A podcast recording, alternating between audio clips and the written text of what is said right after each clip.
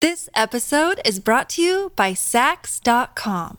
At Saks.com, it's easy to find your new vibe. Dive into the Western trend with gold cowboy boots from Staud, or go full 90s throwback with platforms from Prada. You can shop for everything on your agenda, whether it's a breezy Zimmermann dress for a garden party or a bright Chloe blazer for brunch. Find inspiration for your new vibe every day at Saks.com.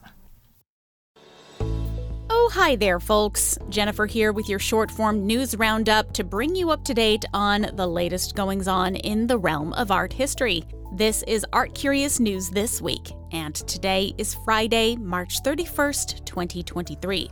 Now, let's get on to it because I've got several great stories for you today featuring some new discoveries, auction records, museum closures, and more.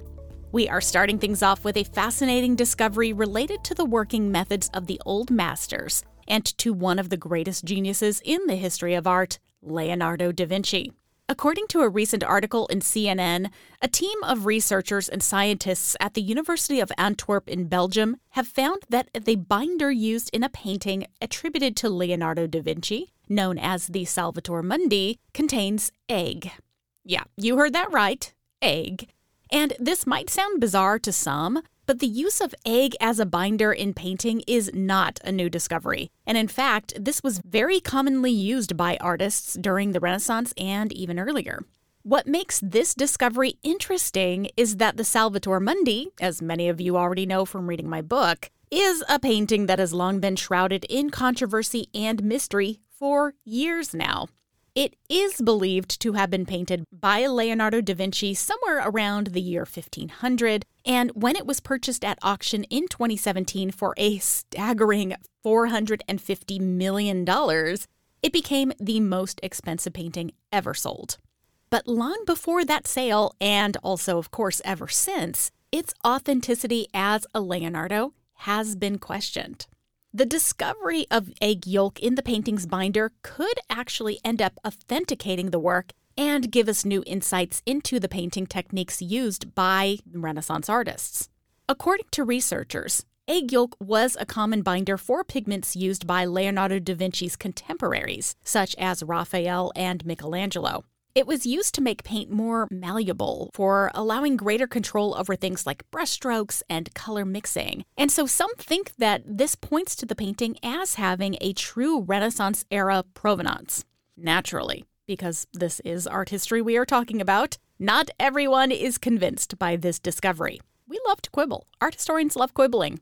Other experts then have questioned whether the Salvator Mundi might have been the work of one of Leonardo's followers or students, and that the presence of egg yolk in the binder does not necessarily prove the painting's authenticity, which makes sense. Nor does it actually narrow down that ongoing list of questions surrounding this painting.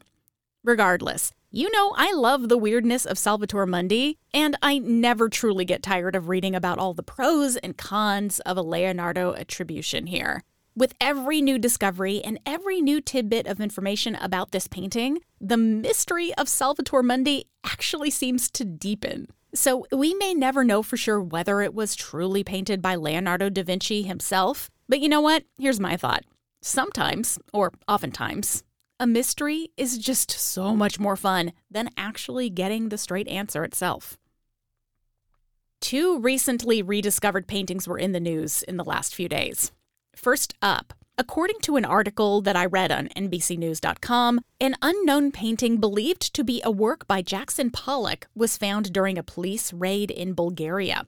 This painting was discovered along with over 200 other works of art, which included paintings, but also ceramics and sculptures, as part of a large collection that was believed to have been amassed by a Bulgarian group involved in drug trafficking and organized crime. The painting in question, which measures about 28 by 22 inches, is a colorful abstract composition that is characteristic of Pollock's Action Jackson style. But just because it looks like a Pollock, of course, doesn't necessarily mean that it is an actual Pollock. As with the Salvator Mundi debacle, this discovery raises several questions about the authenticity of Pollock's works and the possibility of other undiscovered masterpieces by this artist. While Pollock was a prolific artist during his lifetime and he created hundreds of paintings and drawings and prints, most of his works have been lost or destroyed over the years. And in fact, only about 180 paintings by Pollock are known to exist today. So that makes any new discovery a significant event in the world of art. However, I think, as always, it's important to take this discovery with a little bit of caution. There have been many cases of forgeries and fakes in Pollocks over the last few years, and experts will need to conduct thorough analyses to determine the painting's authenticity. And then let's not forget the circumstances surrounding the discovery of this painting, because it's been attached and associated with a Bulgarian crime ring. So the circumstances here are iffy at best. So while the authenticity of the work has not yet been confirmed, we will just have to hold our collective breath and keep our fingers crossed that it is indeed the real deal. And as always, I will try to keep you posted on any new developments in this story as it updates. And now for the other great rediscovery. A long lost painting by the Flemish artist Peter Bruegel the Younger has come to light. According to a new article from CNN, the painting was discovered in a French attic and it will be sold at auction this coming June. The piece, which is titled The Wine Brawl, is a very Bruegel depiction of a tavern scene and features many of these little humorous and boisterous details that you often find in Bruegel's works. He is one of the most important and most highly valued artists from the Northern Renaissance, and you can find his works in major museum collections the world over. But like with the Pollock, this discovery raises several important questions about the circulation of artworks and the role of private collectors and dealers in the art market. The fact that this painting was hidden away in an attic for so long also underscores the importance of very careful and responsible stewardship of works of art, as well as the careful tracking of provenance or the history of an ownership of a work of art. So, I, for one, am definitely excited to see how this piece performs at auction in the coming months. And though I am resigned to the fact that it will most likely end up back in a private collection, I am still hopeful that it will find its way into a public institution for a long term loan, perhaps, or heck, even as a purchase by a museum or a gift to a museum. Because having the ability for all to enjoy a previously unknown work by this master would be a treat for sure. Okay, all, you know the drill. This is a great time for a little break, so we will be back with more Art Curious news this week in just a minute. Remember, if you like the show but not the ads, join us at patreon.com slash artcurious for an ad-free feed and to keep the show going. We need your help. Patreon.com slash artcurious. Ongoing thanks to my VIP patrons Flamestress, Gaston, Stephanie, John, JL, Rhonda, Lance, Robin, and Andrew. Thank you for your support, your kindness, and your feedback. Do you want your name read here each and every week? You can become a VIP sponsor and know that you're helping us hugely. We will be right back. Thanks for listening. This episode is brought to you by Saks.com. At Saks.com, it's easy to find your new vibe. Dive into the Western trend with gold cowboy boots from Staud, or go full 90s throwback with platforms from Prada. You can shop for everything on your agenda, whether it's a breezy Zimmermann dress for a garden party or a bright Chloe blazer for brunch. Find inspiration for your new vibe every day at Saks.com. Look, Bumble knows you're exhausted by dating. All the must not take yourself too seriously and 6 1 since that matters. And what do I even say other than hey? well, that's why they're introducing an all new Bumble with exciting features to make compatibility easier, starting the chat better, and dating safer. They've changed, so you don't have to. Download the new Bumble now. Welcome back to Art Curious and our news this week. For our next round of stories, we are starting things off with the announcement of another iconic work of art that's about to hit the auction block. A rare print of The Great Wave off Kanagawa by Japanese artist Katsushika Hokusai is set to be auctioned at Christie's in London. This print, which is part of Hokusai's famous 36 Views of Mount Fuji series, is expected to fetch over 250,000 pounds, or about $340,000 at auction. The Great Wave of Kanagawa is one of the most famous and recognizable images in the entire history of art, and it has become an enduring symbol of Japanese culture. And you know the one, I know you do, but in case you need a little refresher, This print depicts this massive wave towering over three fishing boats with Mount Fuji there standing solitary in the background. The image was created using a traditional woodblock printing technique and is known for its little intricate details and its gorgeous blue and white color scheme. This print that's up for auction is believed to be from the very first edition of the series, which was produced in the early 1830s. And now that is news in and of itself because it is just hard to find prints from this edition and also to be in such good condition. Because, as you would understand with a work on paper, many of them are just lost or damaged over time. This particular print also has a unique feature that sets it apart from later editions of the work, and that's that it has this faint pink hue on the crest of the wave, which is thought to be the result of the original printing process. So that makes this particular print even more special, which is something that I think is reflected in its rather hefty price tag. Next up, it is time to talk about another museum closure due to protests. Last week, I reported on the shuttering of the Isabella Stewart Gardner Museum in Boston in response to a climate protest.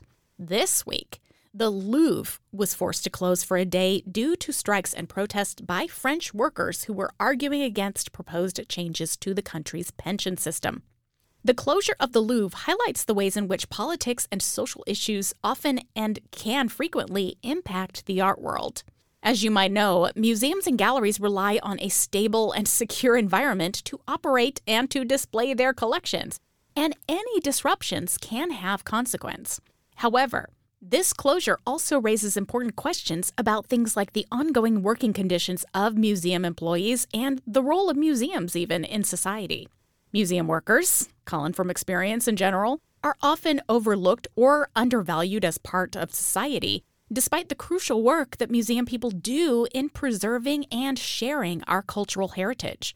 Strikes and protests can absolutely be a powerful tool for museum workers to join in the fray and demand better pay and working conditions. And it is important for museums to listen to their voices and work towards fair and equitable labor practices and pay.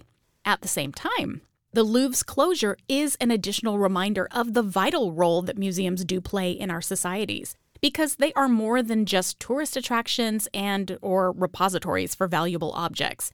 These are spaces for education, exploration, and contemplation that bring people together from all over the world and to foster dialogues for understanding across various cultures and time periods. So it is crucial that we continue to support museums and museum employees and to recognize and not deny the importance of art and culture in our lives. Last up today. You know that I always love a good Nazi looted art restitution story, especially one that has a happy ending. And this week, we've got one. The New York Times reported that a painting by Gustave Courbet that was seized by the Nazis during World War II has been returned to the heirs of its original owner. The painting, titled The Stormy Sea, was taken from a Jewish collector in 1941 and it ended up in a German museum after the war. Its road to restitution has been a long and complicated process, like most restitution cases are.